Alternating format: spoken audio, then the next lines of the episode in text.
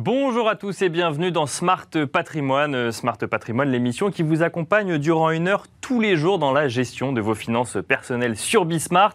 Et au sommaire de cette édition, nous commencerons donc comme tous les jours avec patrimoine thématique, un patrimoine thématique consacré comme tous les jeudis à l'investissement euh, socialement responsable. Nous recevrons pour en parler euh, Anne-Catherine Husson-Traoré, directrice générale de Novetic, afin d'aborder avec elle ces fameux critères ESG qui permettent d'encadrer l'investissement socialement responsable et on parlera également de manière euh, plus générale de la performance extra-financière des entreprises et des questions qu'on se pose quand on veut y investir. Euh, un sujet que nous continuerons d'ailleurs d'aborder euh, dans Enjeux patrimoine et ce pour faire écho à l'actualité et notamment à la semaine européenne du développement durable qui se tient en ce moment même. Nous recevrons donc Edmond Schaff, gérant de portefeuille chez Sanso Investment Solutions. Et puis dans la deuxième partie de Smart Patrimoine, nous serons rejoints comme d'habitude par Laura Olivier pour donner la parole aux experts de votre gestion patrimoniale avec au programme un focus sur les obligations mais aussi sur le viager avant de nous poser la question avec Stéphane de Kellen de l'avenir du CGP indépendant. Smart Patrimoine, c'est parti. Bienvenue dans Patrimoine thématique, donc patrimoine thématique consacré tous les jeudis à l'investissement ISR. Euh, nous avons le plaisir aujourd'hui de recevoir Anne-Catherine Husson-Traoré, directrice générale de Novetic. Bonjour Anne-Catherine Husson-Traoré. Bienvenue euh, sur ce plateau. Novetic, je rappelle euh, très rapidement, qui est une filiale du groupe Caisse des dépôts et qui a des missions multiples. D'abord, vous êtes un média, vous informez sur ces sujets de finances durables, mais vous êtes aussi un centre de recherche et de formation pour les entreprises. Donc vous voyez un petit peu toute la chaîne finalement de cette euh, volonté de, faire créer une finance plus durable en France. Alors on va parler des bonnes nouvelles et puis un peu des risques ou des critiques en tout cas euh, qui touchent cette finance durable aujourd'hui. Tout d'abord, vous publiez des études et des rapports assez régulièrement.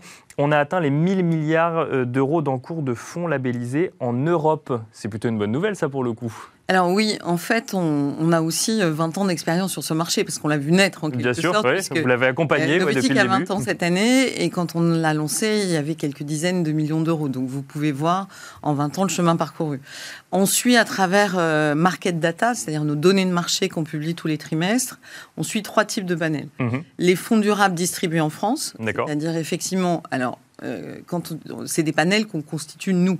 Par exemple, c'est pas tous les fonds durables distribués en France. Pour être intégrés dans notre base de données, il faut quand même avoir un minimum de crédibilité dans la démarche. Donc vous avez votre, vos propres critères, en tout cas sont en lien avec euh, le cadre posé par l'AMF. Hein. On n'a pas, on n'a rien inventé non plus. Bien sûr. Et de dire, on peut pas dire je suis durable. Enfin, en gros, il y a certains produits qui n'étaient pas durables la semaine dernière et qui le sont cette semaine. D'accord. Ok. Ça, c'est un premier signal d'alerte. Mais ils le sont pas encore chez vous.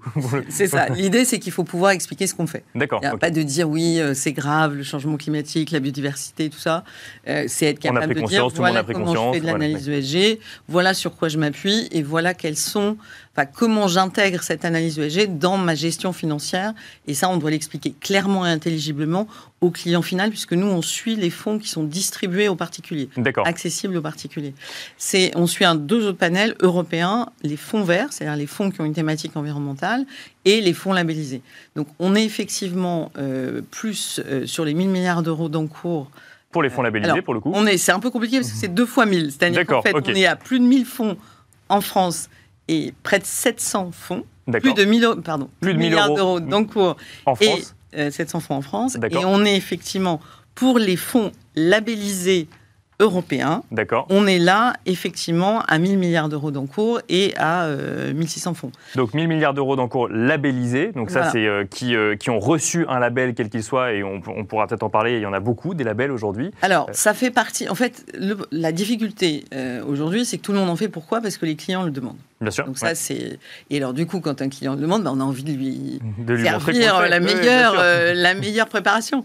c'est vrai que les labels ont un énorme atout, c'est qu'ils permettent d'auditer le processus, c'est pas de l'autodéclaratif. Donc, un fonds labellisé, par définition, il a été examiné par un tiers externe qui a un référentiel en général public, etc. Alors, donc, pour, pour bien euh, reposer euh, les bases, donc du coup, effectivement, euh, les fonds durables, verts ou, autres, puisque du coup, ou à impact, puisqu'il y a pas mal de Voilà. Alors, effectivement, il y a du name dropping entre l'ESG, l'ISR. En gros, pour le dire clairement, tout le monde en fait, ou tout le monde dit qu'il en fait, ou tout le monde a envie d'en faire. Ce que vous nous dites, c'est qu'il faut faire attention parce que c'est pas, y a ce qu'on dit et il y a la réalité. Les labels sont un critère ou en tout cas euh, une boussole pour vérifier euh, que ce qui, ce qui s'appelle fonds durable est réellement un fonds durable, c'est ça mm. Alors là où c'est un peu compliqué, c'est qu'il y a une dizaine pratiquement de labels européens. il y en a deux en France qui ont la particularité d'être publics et qui déjà n'ont pas la même promesse. Bien sûr. Donc on a un label ISR qui garantit que les process qui dépendent du ministère des Finances, qui garantit le fait que les process sont vraiment solides et que l'analyse ESG est vraiment intégrée dans la gestion financière, ce qui est Bien sûr, mal. En revanche, ça ne dit rien de la composition du portefeuille. Il n'y a aucun critère d'exclusion. D'accord. Euh, hmm. Et effectivement, aujourd'hui. C'est la, fameuse théorie du best in class, c'est-à-dire qu'il suffit d'être moins mauvais que les autres. On peut trouver toujours dans chacun des secteurs un, un, ou, une, un ou une, entreprise, enfin, une entreprise qui puisse satisfaire les critères. D'accord. Vous en avez un autre qui s'appelle le label Greenfin, qui est lui euh, très exigeant sur les qualités environnementales. Bien sûr. Il faut à la fois investir dans des activités vertes conformes à un référentiel. Il faut exclure toutes les énergies fossiles mhm. et le nucléaire. Je rappelle, c'est un label public français qui dépend du ministère de la Transition écologique. Bien sûr. Et il faut exclure les entreprises controversées parce qu'elles violent les droits humains quelque part dans le monde. Et donc, du coup, euh, ça donne quand même euh, une boussole. Le problème, c'est qu'on on, peut se dire, bah, il y, a plus, il y a deux labels rien qu'en France, il y en a d'autres en Europe. On est sur des entreprises qui sont rarement euh, que franco-françaises, on est sur des entreprises qui sont internationales. Euh, est-ce que ça ne vient pas euh, flouer la lisibilité finalement qu'on peut avoir d'un fonds ou d'une entreprise durable? Alors effectivement, toute la difficulté, c'est l'accélération de l'agenda. C'est-à-dire qu'effectivement, depuis 2015, on a compris que le changement climatique euh, arrivait beaucoup plus vite que prévu et qui supposait quand même de sortir le plus vite possible des énergies fossiles et d'un certain nombre de modes de production. Et le client qui vous demande des fonds durables, la plupart du temps, il l'a compris. Mhm. Donc effectivement, la, le gros de l'offre est aujourd'hui un marché on va dire, scénario business as usual amélioré. C'est-à-dire qu'effectivement, on choisit les meilleurs. Parce que le client, il demande, mais est-ce qu'il est, qu'il est, capable de diviser son rendement par deux pour avoir euh, des fonds durables ah, Aujourd'hui, bah, aujourd'hui, ce n'est pas tellement le sujet, parce que le sujet, finalement, c'est que les entreprises qui font sérieusement de la transformation durable, elles sont résilientes à des changements qui sont là, ici et maintenant. Juste une étude intéressante. Euh, la semaine dernière, il y a une, euh, la Banque de France a sorti une étude qui disait que 42% les actifs des investisseurs institutionnels français sont exposés à un risque biodiversité extrêmement grave maintenant. Donc, on est bien sur la matérialité des risques. Mais alors, pourquoi, euh, Anne-Catherine Husson-Traoré, c'est si compliqué de comprendre euh, ce qu'est ESG, ce qu'est ISR, ce qu'est impact et ce qui ne l'est pas Il y a des, des, agences de notation différentes qui donnent des notes différentes sur les entreprises ou sur les fonds. Il y a plusieurs labels qui ne sont pas d'accord entre eux. Il y a des réglementations qui ne sont pas au même stade dans les entreprises. Tout le monde nous dit qu'il y a une urgence, tout le monde nous dit qu'il faut en faire, que euh, tout le monde nous dit que, que tout le monde en fait depuis très longtemps, mais on ne comprend pas. Honnêtement, on ne comprend pas. Effectivement, c'est-à-dire dire qu'en termes de marketing, on a un vrai sujet. Euh, en marketing lisible, euh, c'est quelque chose qui est compréhensible immédiatement par le client.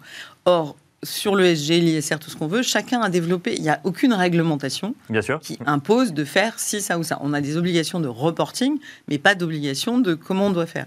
Du coup, euh, comme effectivement, chacun a sa méthode. en Europe, chacun a sa méthode, chacun a son vocabulaire, chacun utilise des notations ESG d'entreprises qui ne sont pas les mêmes. Bien sûr. Et donc, effectivement, tout ça crée une espèce de brouhaha absolument incompréhensible. Et dernier Ça veut dire, par exemple, que euh, je peux avoir une activité de vente d'armes et euh, d'exploitation pétrolière et finalement être pas si mal noté que ça, selon certains critères Selon certains critères. Et c'est pour ça que ça demande un énorme effort aux clients et aux conseillers financiers. D'accord. Parce que le client effectivement, il a besoin de se renseigner sur la méthodologie. C'est pour ça que c'est un critère important que le gérant de fonds explique très bien ce qu'il fait. Bien sûr, oui. Parce que ça permet quand même Parce que là, on peut comprendre ce qui se passe. Oui, voilà. Le plus simple, c'est quand même de comprendre l'activité des entreprises qui sont dans les fonds. Là, au moins, ça. C'est là où il y a un décalage. C'est-à-dire qu'en fait, la gestion financière propose des méthodes assez compliquées de sélection des fonds sur des critères ESG, mais qui ne sont pas forcément intelligibles. Bien sûr. Euh, Cas d'école classique, il y a beaucoup de fonds, enfin, un certain nombre de fonds labellisés ISR qui ont Total en portefeuille. Et il faut que le conseiller financier soit formé à expliquer pourquoi il y a Total en portefeuille dans Total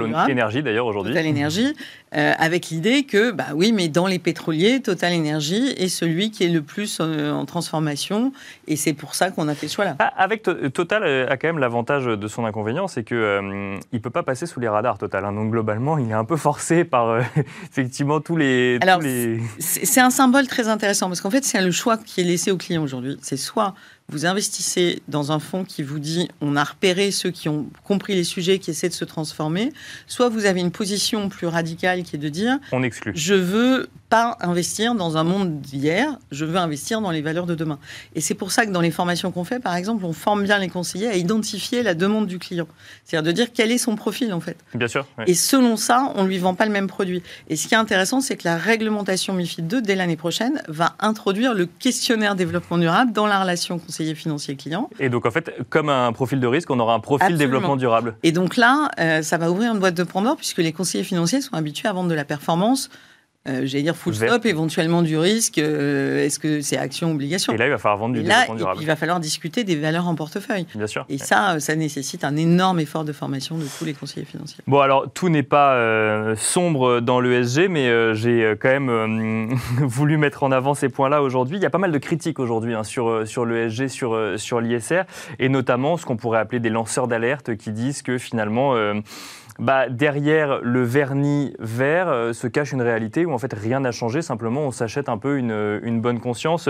J'ai pris un exemple, mais il y en a d'autres. C'est euh, alors cet été Tariq Fancy qui, qui, était en charge de piloter la politique ESG de BlackRock, c'est quand même pas rien BlackRock dans le monde financier, qui a décidé de bah, claquer la porte tout simplement en estimant que les normes ESG telles que pratiquées actuellement n'offre qu'une façade pour continuer à fonctionner exactement de la même manière. Qu'est-ce que vous en pensez, vous, Anne-Catherine Husson-Traoré Vous suivez ça depuis 20 ans alors, c'est vrai que la rentrée a été très animée, on va dire, pour l'ESG, parce qu'effectivement, il y a plusieurs messages. Il y a celui-là, qui est, qui est en fait l'idée de se dire l'ESG, c'est dangereux, mhm. parce que ça fait croire qu'on a fait la transformation, que c'est fini, que l'économie est durable, que la finance est durable, et que donc euh, on peut euh, Tout va bien. dormir tranquille. On va sauver la planète. Et donc, c'est un risque, parce que du coup, en fait, non, on a commencé à faire des choses, mais on est au début du commencement, et surtout, il faut pousser euh, les curseurs très nettement dans la logique de transformation, dans l'exigence que les actionnaires doivent avoir vis-à-vis des entreprises de vraiment transformer leur modèle, leur système d'approvisionnement, etc., La deuxième critique, qui est beaucoup plus une alerte pour les gérants euh, qui sont soumis euh, aux régulateurs divers et variés, c'est une autre repentie de la finance durable, de DVS, qui est donc une filiale de la Deutsche Bank, Bien sûr. qui s'est fait... Premier gérant d'actifs allemand, quand même. Voilà, par le régulateur allemand et par le régulateur américain sur ces fausses promesses, sur ces allégations ESG. C'est-à-dire que là, on avait un gestionnaire actif qui a dit Moi, je suis ESG partout. Oui, c'est ça. Et en fait, n'était pas vrai. Non, non, c'est une toute petite partie de ces encours. Et ce qui est intéressant, c'est que les régulateurs se sont dit, en fait, c'est une allégation trompeuse. Bien sûr. Et donc, tous les gérants d'actifs, en France comme ailleurs, se sont dit, ah oui, là, il y a le gendarme qui intervient pour réguler un peu les choses et les cadrer, et qu'on arrête effectivement euh, l'ISG washing, qui consiste à dire, non, non, mais euh, l'analyse est partout. Or, quelquefois, c'est juste un témoin sur un, sur un ordinateur qui s'allume à un moment donné. Et alors, il y a une troisième critique, et on pourra finir par ça, qui a été énoncée. C'est une étude qui a été, euh, qui est sortie, donc, qui a été menée par des chercheurs de l'EDEC, qui revient même sur, sur les indices ESG, qui revient même sur le fondement même finalement de l'ESG tel qu'il est pratiqué aujourd'hui. Alors oui et non, puisque l'indiciel ESG, c'est pas le fondement même. D'accord. Le fondement même de l'ESG, c'est du stock picking, c'est de la gestion action, c'est-à-dire que vous identifiez, vous connaissez très bien l'entreprise dans laquelle vous investissez et vous la choisissez parce que vous avez analysé en profondeur ces dimensions ESG la gestion initiale, par définition, n'est pas la même chose. D'accord. Et donc, c'est construit. Alors, c'est beaucoup l'approche américaine, en fait, hein, euh, qui a euh, fait grossir de façon spectaculaire les indices ESG et euh, toute une approche dite bas carbone, c'est-à-dire la demande du client depuis 2015, c'est je veux essayer d'afficher un investissement climat le moins. Le moins, enfin, le moins émetteur possible. Et donc, du coup, ben, qu'est-ce qui se passe dans une gestion indicielle? Vous sélectionnez le marché tel qu'il est. Donc par définition, et c'est ça qu'a montré l'étude de l'EDEC, c'est que si vous vendez des indices ESG ou des indices bas carbone, et il y a plusieurs études, il n'y a pas que celle de l'EDEC, ils disent, bon, bah, en fait, en gros, ils ont pris le marché, ils ont pris deux, trois critères. L'EDEC est assez sévère puisqu'il dit qu'il y a 12% des critères de construction de ces indices qui, sont, vraiment liés au climat. 12%, c'est pas beaucoup.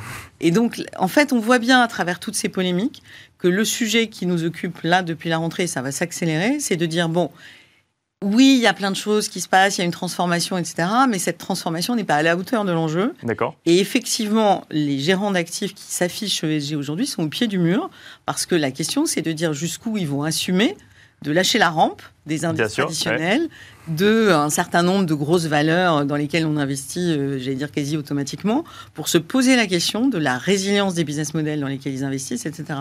Donc c'est très prometteur. Donc, toutes, ces polémiques vont dans le bon sens, finalement, ah bah, d'accélérer cette, de, cette elles transition. secouent ce qui était en train de s'installer, c'est-à-dire le dire on a fait un maximum, on a investi, et ce qui est vrai. Hein. C'est ça, bah, c'est le fameux... Euh, et, on, voilà. on, entend beaucoup dans le monde de l'entrepreneuriat, fake it until you make it. Bon, bah là, l'idée, c'est make it maintenant. C'est un peu ça. Et surtout, et ça c'est le point clé, c'est que les clients demandent de la mesure d'impact. C'est-à-dire aujourd'hui, quand vous investissez dans un fonds durable, ça vous intéresse la performance financière évidemment, mais vous avez besoin qu'on vous explique en quoi ce fonds-là est plus performant sur des critères environnementaux et sociaux que son voisin qui n'a aucun critère ESG. Et ça, euh, à mon grand désespoir, parce que ça fait 15 ans qu'on pousse le sujet, il n'y a pas eu assez d'argent investi, il n'y a, pas, a pas de méthodo, il y a très peu de choses, alors que vraiment c'était le sujet, j'allais dire depuis le départ, et il est enfin sur la table en haut de l'agenda. C'est déjà la fin de, notre discussion, euh, Anne-Catherine Husson-Traoré, mais vous reviendrez du coup en, plateau, peut-être pour bah, aborder des sujets un peu plus optimistes hein, aussi sur... Euh, sur... Oui. parce qu'il y en a, hein, il y, en a quand même. Et puis il y a plein de choses sur lesquelles capitaliser, c'est ça qui est intéressant. Mais merci beaucoup en tout cas Anne-Catherine Husson-Traoré, directrice générale de Novetic, merci à vous également de nous avoir suivis, et on se retrouve tout de suite dans Enjeu patrimoine où on va se poser la question d'un qu'est-ce qu'on fait quand on veut investir concrètement euh, dans l'ESG. Et c'est parti à présent pour Enjeu patrimoine et nous restons dans la thématique de l'ISR, de la finance durable ou de l'investissement responsable puisque nous allons nous poser la question de l'investissement concret avec les critères ESG. Nous en parlons avec Edmond Schaff, gérant de portefeuille chez Sanso Investment Solutions. Bonjour Edmond Schaff. Bonjour Nicolas. Merci d'être avec nous euh, sur ce plateau. Alors c'est vrai que Bon, l'ISR, l'ESG, l'investissement à impact, c'est euh, euh, des sujets qui sont d'actualité aujourd'hui dans la gestion patrimoniale, mais également évidemment dans, dans, le métier large de la finance. Mais c'est pas toujours très clair et très évident de comment concrètement, quand on est gérant de fonds, on investit en prenant en compte ces critères. Vous, concrètement, Edmond Schaff, on l'a vu en première partie, donc il y, a, il y, a, cette théorie, il y a cette envie d'investir avec ces critères ESG. Quand euh, ça s'est mis sur la table et qu'ensuite ça arrive euh, sur le bureau du gérant de fonds, mais que lui, il doit faire des choix et gérer une stratégie et euh, assumer une stratégie, qu'est-ce qui se passe concrètement, Edmond Schaff? Alors, bah, je vais prendre l'exemple de ce que nous faisons, nous, chez Senso Investment Solutions. D'abord, nous avons en fait une liste de sociétés dans lesquelles il nous est absolument interdit d'investir. D'accord. Ça concerne à peu près 3, un peu plus de 300 entreprises dans le monde. D'accord. Alors, pourquoi est-ce qu'on choisit d'exclure ces, ces 300 entreprises? C'est soit en raison de leur activité qu'on juge non compatible avec le développement durable. D'accord. Donc, ça va être par exemple les la production de tabac le charbon sous certaines conditions, si ça représente plus de 30% du chiffre d'affaires et s'il n'y a pas de politique de transition engagée vers les énergies renouvelables. D'accord. Et également, évidemment, les armes controversées. Donc là, en fait, on, vous pratiquez purement et simplement ce qu'on appelle l'exclusion. Tout à fait. D'accord. Et ça, c'est une liste que vous avez définie vous-même ou c'est euh, Alors, on s'est appuyé sur de, de, la recherche externe et notamment les travaux d'un certain nombre de fonds de pension nordiques et hollandais. D'accord. Et ces exclusions euh, sectorielles sont par ce qu'on appelle des exclusions normatives, c'est-à-dire qu'on va écarter des entreprises qui sont impliquées dans des controverses liées à l'environnement, aux droits de l'homme, à, la corruption, etc. Et là encore, ça concerne voilà, un certain nombre d'entreprises. Et donc ça, c'est pas forcément des entreprises dont l'activité même euh, les aurait euh, poussées à vous, enfin, vous aurait poussé à les exclure, mais c'est dans la gestion de l'entreprise qu'il y a une actualité qui est sortie à un moment qui fait que vous vous dites ces entreprises, on n'y va pas. Tout à fait. Donc vous avez cette liste euh, d'entreprises exclues. Mhm. Euh, euh, un, mot rapidement, là on parle d'investissement durable. Alors effectivement, quand on émet plus de 30%, effectivement, de, de ou quand l'activité est liée au charbon à plus de 30%, on comprend effectivement le, le lien avec l'environnement. les armes ou le tabac, il y a un côté évidemment éthique à respecter, mais il n'y a pas de lien direct avec l'environnement pour le coup là. Alors le tabac, il y a un lien direct avec le social quand même, puisque les conséquences euh, du tabagisme en termes de santé publique sont, très importantes. Et les armes controversées, c'est en fait c'est une obligation légale, hein, puisque ces armes sont interdites par différentes conventions internationales que la France a ratifiées. Donc on ne peut pas investir dans, les producteurs de ce type d'armes. Et alors donc on vient effectivement euh, rappeler qu'il y a ESG, environnement, mais également social et, et, gouvernance. Donc là vous avez cette liste qui est exclue, très bien. Donc là vous n'investissez pas dans ces sociétés. Qu'est-ce qui se passe après pour le reste? Parce qu'il en reste quand même beaucoup Il des en reste en effet énormément. Et là donc on va s'appuyer sur trois dimensions pour essayer de sélectionner les entreprises les plus vertueuses du point de vue du développement durable. D'accord. D'abord on va s'appuyer sur l'activité de l'entreprise. Est-ce que cette activité va contribuer aux objectifs de développement développement durable des Nations Unies. D'accord, donc ça c'est la base de l'investissement, c'est les objectifs de développement durable des Nations Unies. Un de nos trois grands piliers de sélection. C'est une des boussoles. responsable, c'est une des trois boussoles qu'on a. Il faut euh, combiner les trois, je dirais, ensuite dans la sélection. Et on va avoir des produits qui vont mettre l'accent plus ou moins sur l'une de ces trois boussoles. D'accord. Donc la première boussole, ça va être les objectifs de développement durable. Donc c'est 17 objectifs qui ont été définis par les Nations Unies en 2015 afin d'essayer de rendre l'économie et la société plus inclusive, plus compatibles avec le développement durable à un horizon 2030. Et donc là, en fait, ça, ça a des, impacts effectivement sur l'environnement, mais également, sur, sur, le social. Hein. sur le social, oui, bien sûr. Il y a l'éducation, réduction des inégalités, à travers le accès monde, à la santé, dans le monde entier. Bien sûr, accès à l'eau potable, enfin, il y a exactement, accès à l'eau potable, à l'énergie propre, transformation des villes, euh, économie circulaire, etc. Donc on va regarder si dans l'activité de l'entreprise, euh, il y a un ou plusieurs métiers qui permettent de faciliter l'atteinte de ces objectifs. D'accord. On va trouver par exemple bah, évidemment des activités comme les énergies renouvelables, l'isolation des bâtiments, le traitement de l'eau, l'amélioration de l'efficacité des réseaux d'eau, le recyclage, le traitement de déchets, mais aussi sur le plan social, le, traitement d'un certain nombre de maladies oubliées ou très prévalentes dans les pays émergents, par Bien exemple, sûr, oui. ou encore des services liés à l'éducation, etc., Donc une biotech, euh, si elle travaille sur une maladie rare, globalement, peut correspondre euh, aux ODD Potentiellement, oui. D'accord. Absolument. absolument. Euh, bon, là, ça reste quand même un nombre assez restreint de sociétés, parce que des, sociétés qui ont une raison d'être en lien avec euh, les objectifs de développement durable, c'est quand, même, c'est quand même pas la majorité. Ou vous allez chercher au sein même des métiers ou que voilà, alors on regarde vraiment le, chiffre d'affaires en détail. Hein. D'accord. Euh, évidemment, il y a des entreprises qui ont plusieurs euh, lignes métiers et, qui peuvent avoir un pourcentage de seulement 20 ou 30 de leur chiffre d'affaires qui contribue aux ODD. Donc ça, on, regarde en transparence le, découpage du chiffre d'affaires de l'entreprise. Mais effectivement, vous avez raison. Là, il y a deux autres boussoles. On écarte euh, des secteurs entiers si on regarde que ça. Bien sûr. Et donc on a deux autres boussoles. Premièrement, c'est comment se comporte l'entreprise sur les questions environnementales, sociales et de gouvernance. Donc on essaye de favoriser les bons comportements. Donc ça veut dire les entreprises qui vont essayer de réduire leurs émissions de CO2 ou de gaz à effet de serre, qui vont euh, gérer leur consommation d'eau pour la limiter, qui vont retraiter leurs déchets. Sur le plan social, on va s'intéresser euh, aux politiques euh, des fournisseurs. Est-ce que le, l'entreprise s'assure que les droits de l'homme sont respectés sur l'ensemble de sa chaîne de valeur, par exemple. Ok. Donc ça veut dire qu'une entreprise qui, euh, une multinationale qui vend à travers le monde mais qui produit pas forcément en Europe, de, enfin, va être tenue responsable entre guillemets, au moins au niveau de l'investissement et du respect des critères ESG, de la façon dont sont traités les employés euh, d'un fournisseur ou d'un fournisseur de fournisseur de fournisseur euh, tout, tout au début de la chaîne. Oui, potentiellement, bien sûr, on va essayer de, regarder l'ensemble de la chaîne de valeur. D'accord. Et ça fait partie d'ailleurs euh, des choses euh, qui sont en train de se mettre en place au niveau européen, d'avoir des obligations pour les entreprises, d'avoir un sourcing responsable de, leur, de leurs produits. D'accord. Donc d'aller vérifier elle-même. De délocaliser les, les, problèmes autre part. Et donc, oui, mais c'est aussi facile de, euh, effectivement, ou de fermer les yeux quand on sait, mais c'est aussi facile de ne pas savoir. Donc là, ça veut dire que les entreprises doivent se renseigner en amont sur les entreprises avec lesquelles elles-mêmes elles travaillent. Tout à fait. D'accord. Mais beaucoup le, beaucoup le font, ça, se fait vraiment de, de plus en plus aujourd'hui au niveau des entreprises. Euh, donc ça, c'est notre deuxième boussole. Bien sûr, j'oublie pas la gouvernance, où là, on va regarder les problématiques de corruption, mais aussi de savoir s'il y a une forme d'équilibre des pouvoirs dans l'entreprise, avec euh, des séparations de fonctions entre présidence et direction générale, des administrateurs indépendants, euh, la présence de femmes dans les comités exécutifs, etc., pour favoriser la diversité également. donc et là, c'est les normes ESG, enfin les critères ESG, les, les, fameuses normes ESG. Et notre troisième boussole, qu'on regarde plus particulièrement, c'est le climat. D'accord. Et là, le climat. Donc ça, c'est un biais défini par Sanso. Euh, Exactement, c'est un choix parce que pour nous, c'est un enjeu qui est absolument essentiel aujourd'hui. Si on veut euh, conserver notre niveau de vie, il faut absolument résoudre la, problématique du changement climatique. Et donc, on va s'intéresser à des critères spécifiques au climat. Donc, par exemple, la part d'activités qui sont très polluantes, au contraire, la part d'activités qui permettent de favoriser la transition énergétique, mais aussi, par exemple, combien l'entreprise va émettre de gaz à effet de serre par million d'euros de chiffre d'affaires pour avoir une base de comparaison entre les entreprises. Entre les entreprises, d'accord, pour comprendre effectivement qui sont les gros pollueurs et les euh, moins gros et les moins gros pollueurs au sein d'un même secteur. Avec toujours ce mécanisme de compensation, ou pas forcément Alors, non, pas forcément. D'accord. Pas, pas, forcément de, de compensation.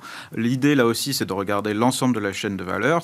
Techniquement, c'est ce qu'on appelle les scopes 1, 2 et 3, donc les mhm. émissions directes et indirectes de l'entreprise. Donc là encore, les émissions des fournisseurs sont prises en compte. D'accord. Parce que là encore, c'est très facile de dire bah, j'ai une activité très polluante, très bien, je, je m'en sépare, je la sous-traite. Du coup, ça se voit plus dans mes. Du coup, c'est plus chez moi, mais, c'est quand même toujours mon activité. C'est quand même toujours mon activité qui génère ces émissions. Euh, donc là aussi, on le prend en compte. Et euh, voilà, sur la, c'est sur la base de ces trois dimensions, on va essayer de chercher des bons élèves. D'accord. Et on en trouve du coup? Et on en trouve, bien sûr, oui, oui, oui, on en trouve. Euh, alors après, voilà, comme je le disais, on a des produits qui vont être généralistes sur les trois dimensions. Bien sûr. Et des produits qui vont prendre en compte deux dimensions et ensuite mettre encore plus l'accent sur une troisième. D'accord, ok. Donc quand vous dites des produits, c'est des, des, fonds, du coup, qui vont investir. Tout simplement. et donc chez Sanso IS, alors là pour le coup c'est spécifique à, à, vous, vous avez quoi? Vous avez des fonds spécifique sur, euh, comme vous le disiez, plus les critères ESG ou autres, ou c'est quand même une, démarche un peu globale alors, c'est une démarche d'abord globale. Hein. Aujourd'hui, 80% de nos encours sont concernés par la politique responsable que je viens de vous décrire. D'accord. Et ensuite, effectivement, alors par exemple, sur l'ESG, on a été les premiers à lancer un fonds euh, donc action mais market neutre. D'accord. Euh, c'est-à-dire qui vise à capturer la différence de performance entre les entreprises les plus vertueuses sur le plan ESG et le mhm. marché dans son ensemble. Alors, question un peu provocatrice, mais euh, quand on parle de SG et qu'on parle à des euh, gens de la finance ou des entreprises, on a l'impression que tout le monde en fait depuis très longtemps tout d'un coup, ou tout le monde est les premiers sur un secteur ou sur un autre. Vous, comment vous vous euh, positionnez là-dessus Donc, ça fait combien de temps, par exemple, chez Sensoyes que, que, que, vous en faites? Alors, chez Sensoyes, on en fait depuis la création de, de Sensoyes. Donc, on remonte à 2017. C'était la fusion de, de trois entités qui ont donné naissance à cette structure. Une des trois entités à laquelle j'appartenais avait un ADN ISR très fort, puisqu'on en faisait depuis 2012. D'accord. Et euh, moi, personnellement, je pratique, le, je suis impliqué dans ce sujet-là depuis euh, le début de ma carrière, il y a 15 ans. D'accord. Donc, je n'étais pas le premier, mais je ne suis pas le dernier non plus, je pense.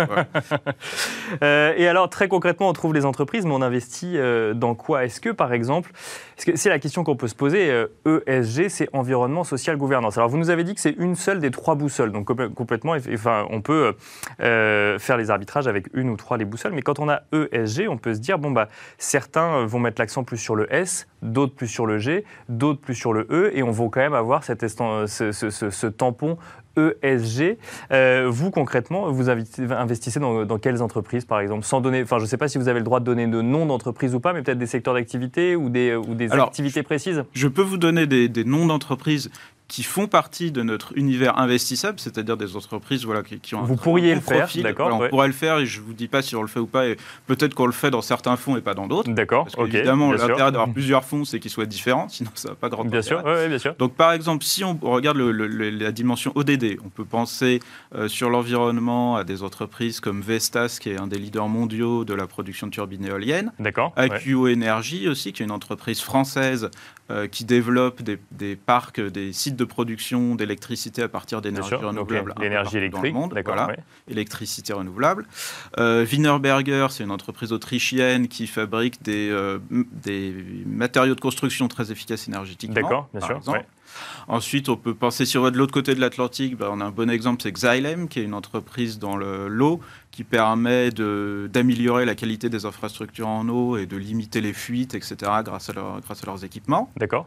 Euh, on peut penser dans, dans, le domaine de la santé à Illumina, qui est une valeur qui est impliquée dans le séquençage de l'ADN donc là, ça permet notamment bah, de développer des nouveaux traitements, etc., de, faire baisser aussi les coûts, de la, santé, de personnaliser les traitements. Euh, Icon, c'est une entreprise britannique euh, qui fait, euh, qui est en fait un sous-traitant de l'industrie pharmaceutique et qui s'occupe de tous les tests les fameux tests de phase 1, phase 2 et phase 3 quand vous développez des nouveaux médicaments. Donc on voit effectivement qu'il y, a un certain nombre d'entreprises que vous arrivez à identifier. Il y, a, il y, a un vivier assez large. Euh, il y a un risque quand même, c'est le risque de greenwashing. Ça, ça peut concerner les professionnels de la finance ou tout simplement les entreprises en elles-mêmes. Comment est-ce que quand on veut investir euh, dans des, euh, enfin avec du coup les normes que vous nous avez données, les critères, les contraintes que vous vous mettez du coup pour investir de manière durable, comment est-ce qu'on fait pour éviter le greenwashing? Alors c'est vrai que la tentation du greenwashing, elle existe, hein, puisque par exemple nous dans le domaine financier, comme vous le disiez très justement, tous les, euh, tout le monde s'y met. Hein, tout, le et tout le monde y est comme par hasard depuis très longtemps. De l'ESG, tout le monde y est comme par hasard depuis très longtemps. Et donc il y a une tentation un peu de, surenchère euh, vis-à-vis de, la vertu de, nos produits. Donc nous, on, est, on, est, on essaye d'être extrêmement disciplinés là-dessus. Hein. Moi, j'insiste beaucoup pour ça au niveau de, nos équipes commerciales. Et je pense que ça fait vraiment partie, euh, éviter le greenwashing, de, notre mission. Être socialement responsable, c'est aussi avoir une forme d'éthique. Euh, dans, la gouvernance et donc ne pas euh, survendre les produits. Et je pense que ça, c'est vraiment apprécié aussi par les clients, c'est-à-dire d'avoir une forme d'humilité et de sincérité dans la façon dont on, dont on présente les choses. Ça joue en notre faveur et c'est pas le greenwashing qui va jouer. Et alors, pour conclure, euh, le rendement qu'on peut attendre quand on fait de l'ESG, il faut qu'on s'attende à ce qu'il diminue avec le temps parce que les investissements sont plus conséquents au niveau des entreprises? Alors non, pas du tout. Moi, je suis. Alors déjà, le rendement, bah, il est fonction de la classe d'actifs que vous choisissez. Hein, Bien sûr. Soit ESG ou non ESG, si vous prenez des actions, vous aurez un risque action qui va être euh, quand même sensiblement le même. Ensuite, moi, depuis, je suis absolument convaincu, et c'est quand même l'opinion qui prévaut, qu'il n'y a pas de coût euh, d'investir euh, en prenant en compte les critères ESG, c'est-à-dire qu'on peut attendre au moins la même performance qu'un investissement classique du même type, et même certainement, à mon avis, une performance plutôt meilleure. C'est pas pour rien qu'on a développé ce fonds dont je vous ai parlé brièvement tout à l'heure, qui cherche à capter finalement la différence de performance entre les entreprises vertueuses et la moyenne. C'est parce que finalement, bah, les entreprises qui prennent, euh, en fait, pourquoi prendre en compte les enjeux ESG aujourd'hui pour une entreprise? C'est parce que ça va vous éviter des coûts dans le futur, en fait. Euh, vous imaginez bien sur l'environnement, sur la pollution, euh, les réglementations vont aller en se durcissant considérablement. Donc il vaut mieux être prêt. donc il vaut mieux l'anticiper, être prêt aujourd'hui que d'avoir à supporter les coûts dans 10, euh, 15, enfin 5, 10, 15 ans euh, quand, quand ça va arriver.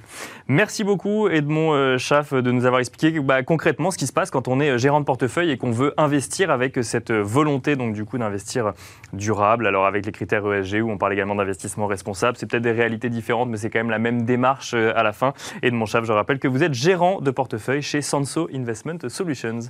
Merci à vous et on se retrouve tout de suite dans la deuxième partie de Smart Patrimoine.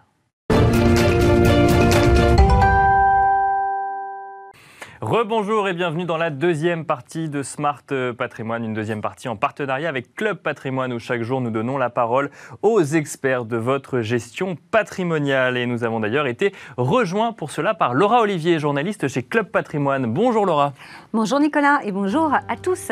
Au sommaire, aujourd'hui dans le Club Macro, nous allons retrouver Christophe Tapia, associé fondateur de Sony Asset Management. Nous parlerons d'obligations et de leur potentiel en cas de remontée des taux. Et ensuite, dans le Club Action, nous parlerons de Viager. Euh, Viager que vous connaissez tous sous sa forme traditionnelle, mais d'autres solutions existent et nous en parlerons avec Charlotte Evangelidis, euh, gérante chez Silver Avenir. Le CGP peut-il encore rester seul? C'est le sujet de notre club expert du jour et nous en parlerons avec Stéphane euh, de Kélin, qui est directeur de Meilleur Taux Placement. On se retrouve tout de suite donc dans le Club Macro. Bienvenue dans le Club Macro. Aujourd'hui, notre invité est Christophe Tapia, euh, associé fondateur et directeur du développement de Sony AM. Bonjour Christophe. Bonjour Laura. Bonjour, bienvenue. Bonjour, merci. Alors, on va parler d'un sujet euh, avec vous euh, qui peut un petit peu faire frémir certains, les, obligations. Hier, il y a eu une réunion de la, la FED, hein, donc le, tapering en, en, novembre serait toujours d'actualité. La remontée des taux, c'est peut-être pas pour tout de suite, mais 2022, euh, ça, devrait arriver. Alors, bon, bien sûr, lorsque les taux remontent, c'est pas une très bonne euh, nouvelle pour les obligations, quelle que soit leur euh, catégorie. on va en parler ensemble. D'abord, qu'elles soient d'État ou privées, hein. c'est jamais, c'est jamais très très bon. Qu'est-ce qu'on peut dire là tout de suite là-dessus? Alors, c'est un sujet qui est très vaste. Euh, obligation, hausse de taux sont deux sujets qui vont ensemble, mais c'est un sujet mm. qui, est, très très large. Alors déjà pour repositionner dans le contexte ce marché obligataire dont on parle, parce qu'il y a beaucoup d'abus de langage quand on parle d'obligation, on fait beaucoup de raccourcis de langage parce que c'est plus simple, mais au bout du compte, il faut essayer d'expliquer comment ça fonctionne. Alors déjà, le marché obligataire, c'est le plus grand marché du monde. C'est 300 000 milliards de dollars. Pour vous donner un repère, le marché des actions, c'est 90 000. Mhm. Le marché du crédit, le marché de la dette, que ce soit de la dette souveraine ou de la dette privée, c'est trois fois plus gros que le marché des actions. Donc ça, c'est le premier postulat. Ensuite, ce marché, il est coupé en deux.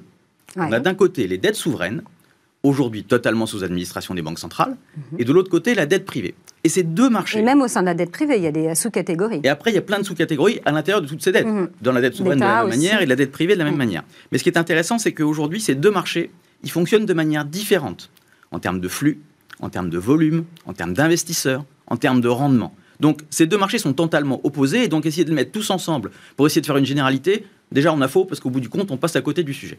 Donc ensuite quand on parle de hausse de taux, alors mhm. c'est pareil, de quelle hausse de taux on parle? De quel taux parle-t-on Voilà. Euh, est-ce qu'on parle d'emprunt d'État? Est-ce qu'on parle d'emprunt privé? Est-ce qu'on parle de taux court Est-ce qu'on parle de taux long Est-ce qu'on parle d'une courbe qui va se pontifier C'est-à-dire, est-ce que les taux longs vont monter, les taux courts vont rester bas? Mm. Donc, de nouveau, c'est un sujet sur lequel il faut être le plus précis possible, parce que sinon, de nouveau, on passe à côté du sujet. Ensuite, avec tout ça, euh, il y a certainement moyen de faire plein de choses. Euh, cette matière étant tellement protéiforme, quelles que soient les conditions de marché, on peut trouver des manières de travailler pour essayer de faire gagner de l'argent aux investisseurs en fonction des choix qu'on va faire en termes de gestion sur tel type d'obligation, sur tel type de durée et ainsi de suite. Donc, dans cet univers entre obligations et hausse d'auto, oui, il y a encore un potentiel pour gagner de l'argent. Maintenant, il faut faire les bons choix et choisir ce qu'il faut. Où est-ce qu'on est Où est le potentiel? Parce que c'est vraiment là la question. Alors, déjà, si on imagine que les taux vont monter, voilà. Alors déjà, quand on parle de taux, on parle de taux directeur de la Fed. Exactement. on parle d'emprunt d'État. On parle d'emprunt d'État. Si on D'ailleurs, si ça monte, les taux, là, ce sera aux États-Unis en premier lieu. Nous, on est en positif, mais c'est quoi 0,02 Les taux d'emprunt sur les taux européens sont proches de zéro en raison 10 ans. Mm. Si on parle de hausse de taux, en fait, le premier habit de langage, c'est que c'est plutôt une pontification de la courbe. Bien sûr. Pontification de la courbe, ça veut dire quoi? C'est-à-dire que les taux courts vont rester bas et c'est les taux longs qui vont monter. Et donc, c'est euh, comme au ski, hein, voilà, la courbe est quantifiée, voilà, et c'est comme ça que ça fonctionne.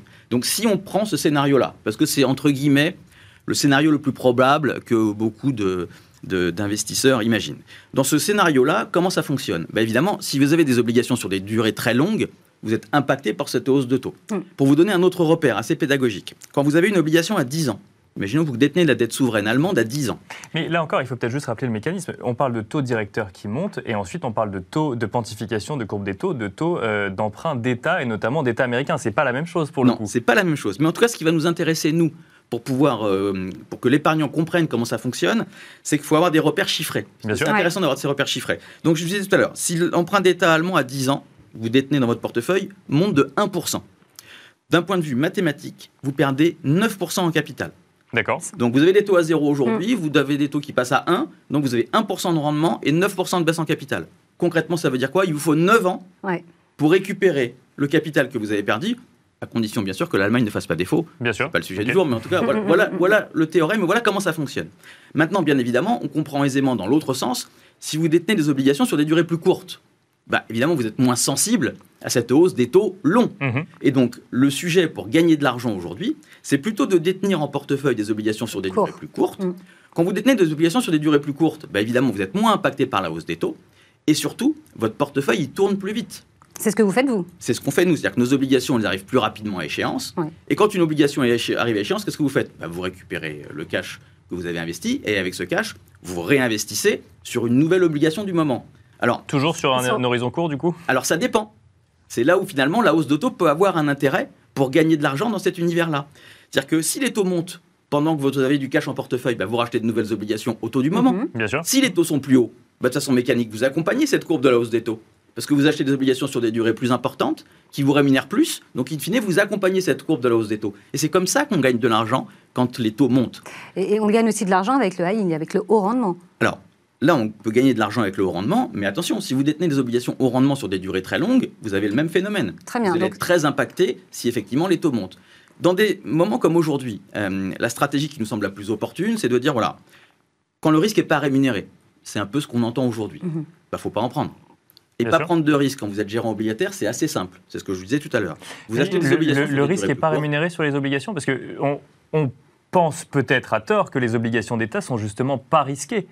Alors, pas risqué, mais pas de rémunération. Aujourd'hui, on est revenu. on veut dire, avant n'était pas exactement la norme. D'accord. Là, on revient sur une norme où pas de risque, pas de rémunération. D'accord. Le détenir de l'emprunt d'État allemand à 10 ans, c'est pas tellement risqué. On, je disais tout à l'heure, est-ce que la main va faire défaut? Évidemment que non. Donc le risque n'est pas là. Le point qui est important, c'est aujourd'hui, c'est quelle stratégie vous mettez en place pour accompagner cette hausse de taux futur. Et donc évidemment, ce que je disais, c'est quand le risque n'est pas rémunéré, il ne faut pas en prendre. Et pas prendre de risque pour un gérant obligataire, c'est assez simple. C'est acheter des obligations sur des durées plus courtes. Mhm. Parce qu'évidemment, sur des durées plus courtes, vous pourrez moins de risques sur une hausse de taux long, et vous prenez moins de risques sur la signature ou sur le défaut d'un émetteur, parce que sur une durée plus courte, votre visibilité est quand même meilleure que sur une durée très longue. Et alors, juste avant d'aller sur le high yield, si euh, au lieu de, de, prendre des obligations à 5 ans, vous les prenez à 15, 20, 25 ans, là, euh, le taux est un petit peu plus élevé, mais le risque est beaucoup plus élevé Alors oui, parce que plus vous achetez des obligations sur une durée longue, plus la hausse des taux vous impacte. Bien sûr. Voilà, l'impact sur 10 ans est plus faible qu'un impact sur 15 ans, sur 20 ans ou sur 30 ans. Et aujourd'hui, qui peut imaginer acheter une obligation sur une durée si longue dans un univers où malgré tout on n'y voit quand même pas grand-chose, où il s'est passé beaucoup de choses? C'est un univers qui est mouvant. C'est une matière vivante ce qu'on fait. Donc aller sur des durées trop longues, honnêtement, ça n'a pas tellement de sens aujourd'hui. Qu'est-ce que vous faites justement vous? Donc vous prenez alors donc c'est du court, c'est du c'est euh, de la dette euh, gouvernementale, de la dette d'État? Alors nous ce qu'on fait, c'est du court.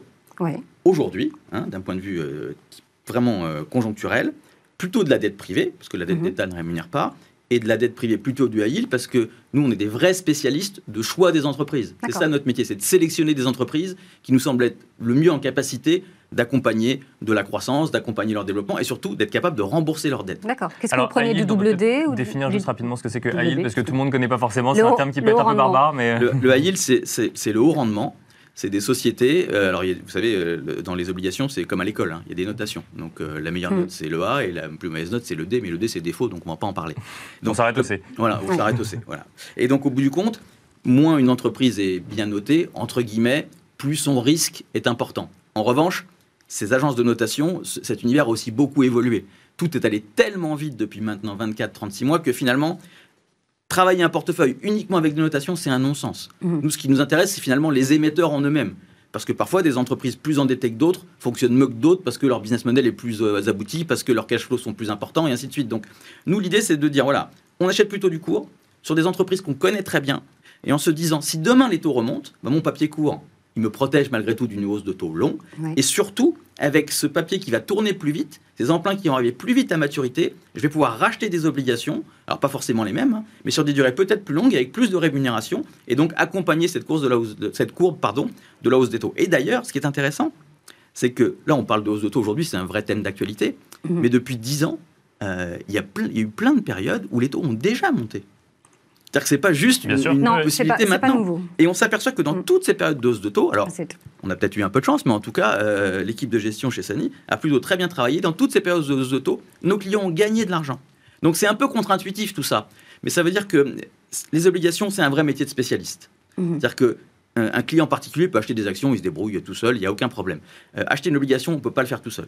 C'est-à-dire que la barrière à l'entrée est très forte. quand vous achetez une première souche obligataire, c'est un minimum de 100 000 euros. Bon, euh, tous les particuliers ne peuvent pas acheter 100 000 euros d'une obligation. Et puis surtout, vous détectez qu'une obligation. Vous n'êtes pas diversifié. Enfin voilà, il y a quand même beaucoup de, beaucoup de choses qui font que c'est vraiment un métier de professionnel. Merci beaucoup, euh, Christophe Tafia. Je rappelle que vous êtes associé euh, fondateur et directeur du développement chez Sunny Asset Management. On se retrouve tout de suite pour le Club Action.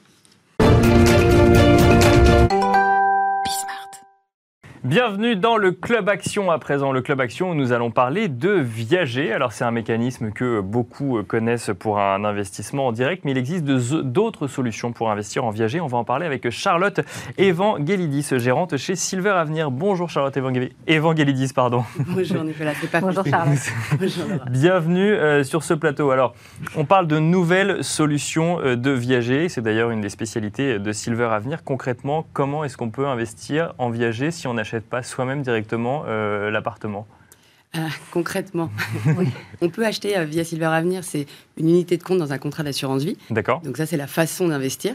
Et puis, euh, ce que vous disiez en introduction est tout à fait juste, c'est-à-dire qu'aujourd'hui, on connaît finalement la façon d'acheter classique dans le viager, c'est-à-dire que je vais voir quelqu'un qui veut vendre en viager son bien, et puis je lui achète en direct. Bien sûr comme on connaît tous le film. Euh, oui.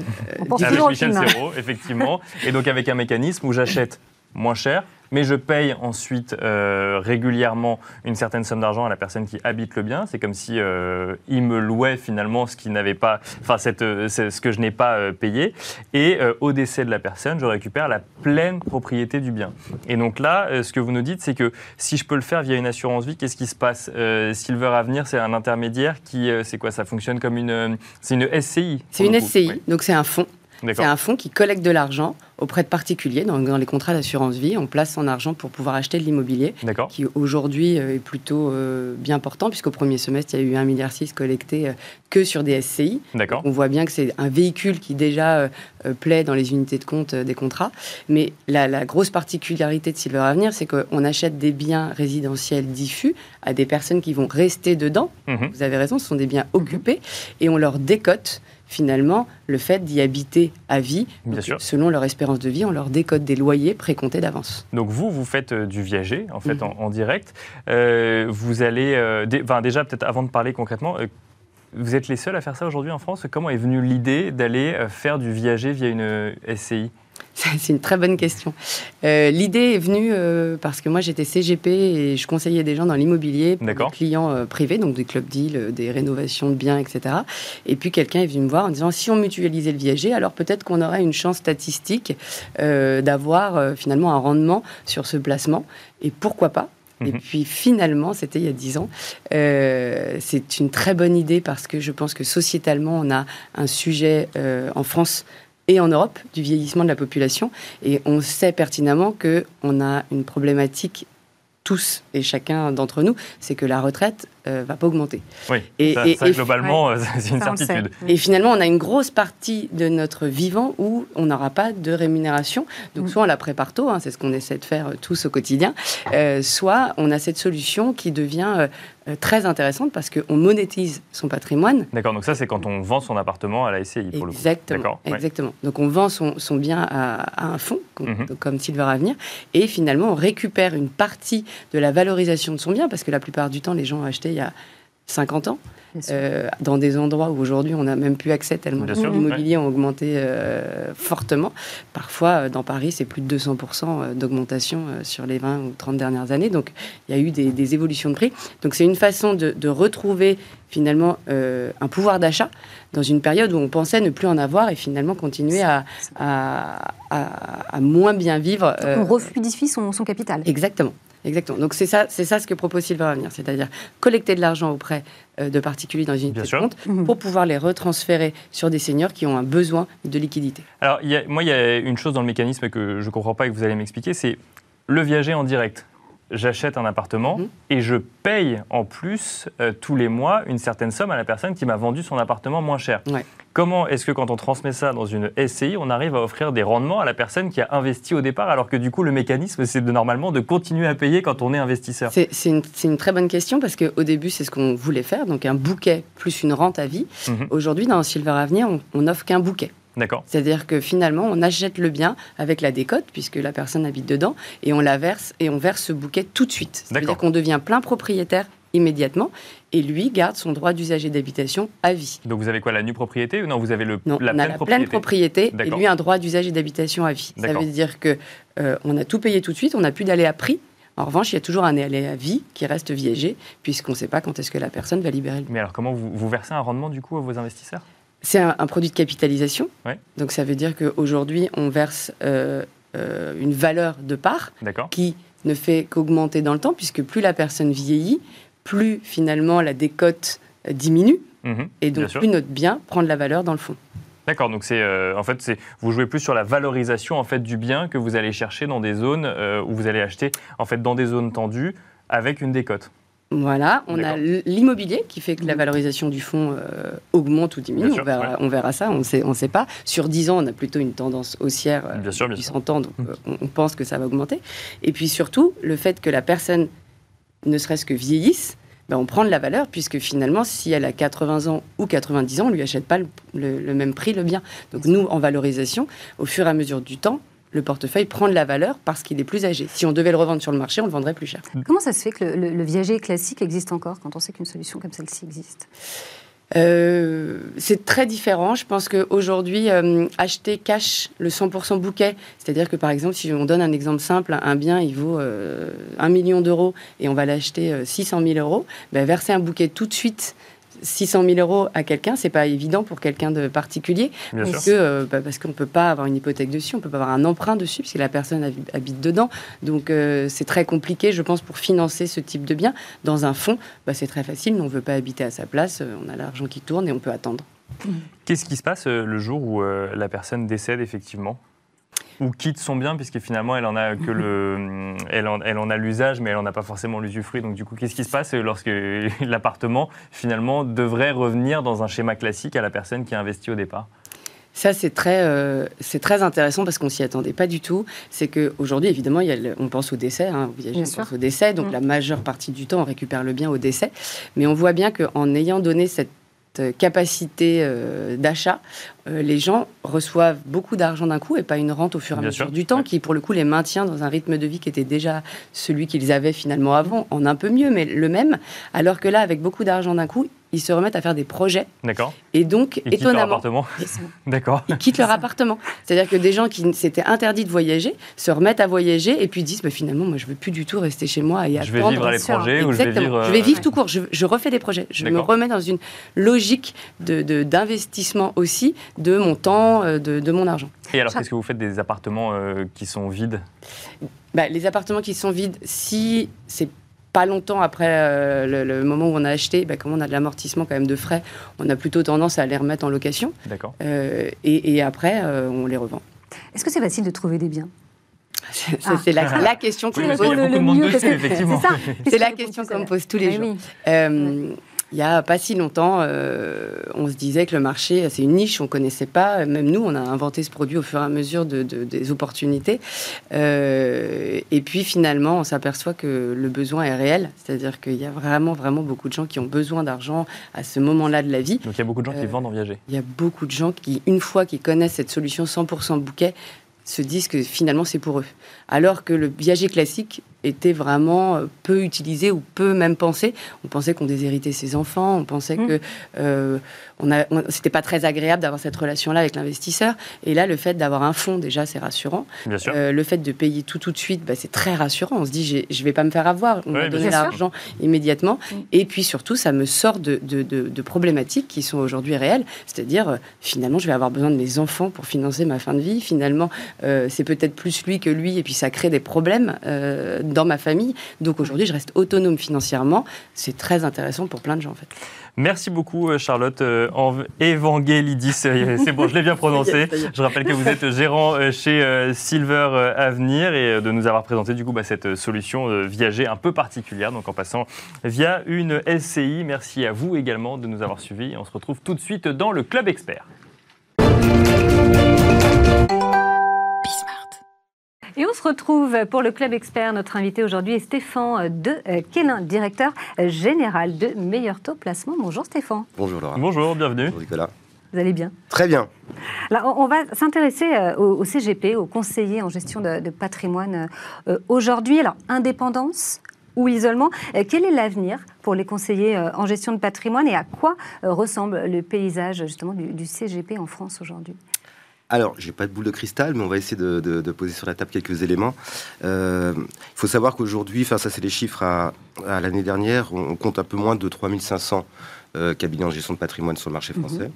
Euh, et parmi ceux-ci, on a à peu près 40% qui exercent seuls. Donc c'est vraiment un, marché qui est très particulier avec des écarts types qui sont très importants. Maintenant, la réglementation, des produits de plus en plus complexes, euh, des clients qui sont de plus en plus éclairés, euh, font que l'exercice de la profession euh, est de plus en plus compliqué pour ces structures. Donc on a des phénomènes, de, on verra tout à l'heure, de, concentration et, de, course à la taille qui, sont, assez évidents.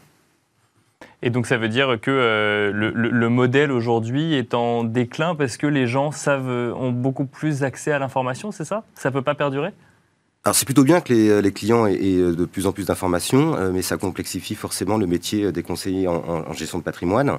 Euh, ils ont euh, leur, problématique en réalité, si vous voulez, c'est que ils ont de plus en plus de difficultés à apporter du temps pour le conseil à leurs clients. Ils sont noyés sous des contraintes réglementaires et administratives, et donc ils sont contraints de compresser leur temps de conseil. Donc la question pour eux, c'est comment je vais pouvoir redonner euh, du sens à mon métier, mhm. comment je vais pouvoir me reconcentrer sur euh, ma clientèle. Alors pour cela, euh, il y a des phénomènes divers, des phénomènes de concentration capitalistique, on y reviendra, des, phénomènes de concentration par regroupement et des phénomènes de concentration par du servicing qui sont proposés par des fournisseurs. – D'accord. Alors qu'est-ce qu'on pourrait imaginer là pour l'avenir pour cette profession? Alors, à mon avis, il y, a, trois phénomènes qui vont, euh, qui vont se mettre en place. Euh, alors, même si euh, il y aura toujours de la place hein, pour du conseil haut de gamme, le luxe a toujours sa place. et donc, on aura toujours, quelle que soit la taille de la structure, qu'elle soit petite ou grosse, ça, continuera de perdurer. En revanche, on, constate trois phénomènes. Le premier phénomène, c'est un phénomène de regroupement. Les conseillers en gestion de patrimoine se regroupent alors sous différentes formes, soit association, soit groupement, soit euh, holding, par exemple. Euh, et l'objectif, c'est de mutualiser euh, les tâches les plus chronophages, administratives, middle office, conformité, pardon, mhm. et de mettre en place en, commun ces ressources pour pouvoir être plus efficace et libérer du temps. Deuxième phénomène, euh, c'est euh, euh, la concentration capitalistique. Donc là, on voit de plus en plus aujourd'hui de cabinets qui changent de main. vous avez en 2019 190 cabinets qui ont changé de main. c'est très important. Et, dans un marché qui est pourtant en croissance. Hein, vous avez 6% de, croissance en termes de nombre de mhm. cabinets entre 2018 et 2019. vous avez donc ce phénomène donc, de rachat de cabinets entre eux. et puis vous avez un phénomène d'arrivée sur le marché d'opérateurs de taille institutionnelle, donc soit des fonds d'investissement, soit euh, des, euh, euh, des, industriels, qui rachètent des structures, là plutôt des structures de grosse taille. Donc on a vu ces derniers mois hein, Primonial, Crystal Finance, même meilleur taux placement, hein, qui est le, le, le, résultat de la fusion de deux structures, Mon Financier et Mesplacements.fr. Donc là, l'objectif, c'est la, course à la taille pour faire des économies, d'échelle. Euh, plus vous êtes gros, euh, plus vous avez des encours. Plus vous avez des encours, plus vous avez de, rémunération sur encours. Et donc, mhm. lorsque vous ouvrez la porte de la structure le 1er janvier, euh, quand vous avez suffisamment d'encours, vous avez déjà couvert vos charges fixes. Et alors, il y a l'affiliation également aussi qui, fonctionne? L'affiliation, exactement. Alors ça, c'est encore un modèle différent. ce sont des, sociétés, des, des, plateformes en général, qui proposent un service payant euh, et donc, en échange de ce service payant, euh, euh, le, prestataire prend en charge les tâches les plus chronophages du, CGP. Donc, en général, c'est le middle office, l'administratif. Mm. Et donc, ça libère du temps pour le conseiller. Ça transforme finalement des charges, des coûts fixes en coûts variables, puisque c'est fonction d'activité. Il y a d'autres façons de voir ce paysage évoluer, là, peut-être qu'on verrait à l'étranger, qu'on ne voit pas encore en France? Oui, certainement. Alors, il y a un phénomène qui est assez évident, c'est la digitalisation. D'accord. Euh, on, l'a vu euh, post-Covid, ah, du jour au lendemain. Euh, Exactement. Mais du jour au lendemain, c'était vraiment on-off tout le monde s'est mis en digitalisation, mm. euh, plus de papier. Donc euh, il a fallu, ça, a remis en question pas mal de choses euh, et, on a des, des, des, maintenant des, structures qui fonctionnent full digital. Donc ça pose la question de est-ce que j'ai besoin de les structurer comme je l'étais hier avec des équipes sur le terrain pour conseiller mes clients? Est-ce que je ne peux pas faire maintenant tout ça à distance en digital sur Internet? Il y a un autre phénomène qui pourrait arriver, qui n'existe pas encore sur le marché, mais qui a eu lieu dans beaucoup d'industries, c'est le concept de franchise. Euh, Aujourd'hui, si vous voulez ouvrir un McDonald's, vous n'avez pas besoin de savoir faire des hamburgers. Euh, c'est vraiment un, Et donc ça vaut également pour le métier du, euh, du conseil en gestion de patrimoine. Si c'est structuré, euh, si vous avez un cahier des charges et que vous avez les agréments, évidemment, c'est pourquoi pas une manière de voir le, métier différent. Ça n'existe pas encore, mais pourquoi pas demain? Pourquoi pas demain? Bah, On finira euh, là-dessus, puisque du coup, le, temps euh, nous est compté. Merci beaucoup, en tout cas, Stéphane de Quélin, directeur général de Meilleur Taux euh, Placement, de nous avoir expliqué bah, les différentes façons hein, dont on peut voir ce regroupement au sein de la profession. c'est déjà la fin de Smart Patrimoine. Laura, un plaisir de l'animer à vos côtés. Un plaisir, un plaisir de vous retrouver également. donc, et on se retrouve justement demain à partir de 13h pour un nouveau numéro de Smart Patrimoine. À demain.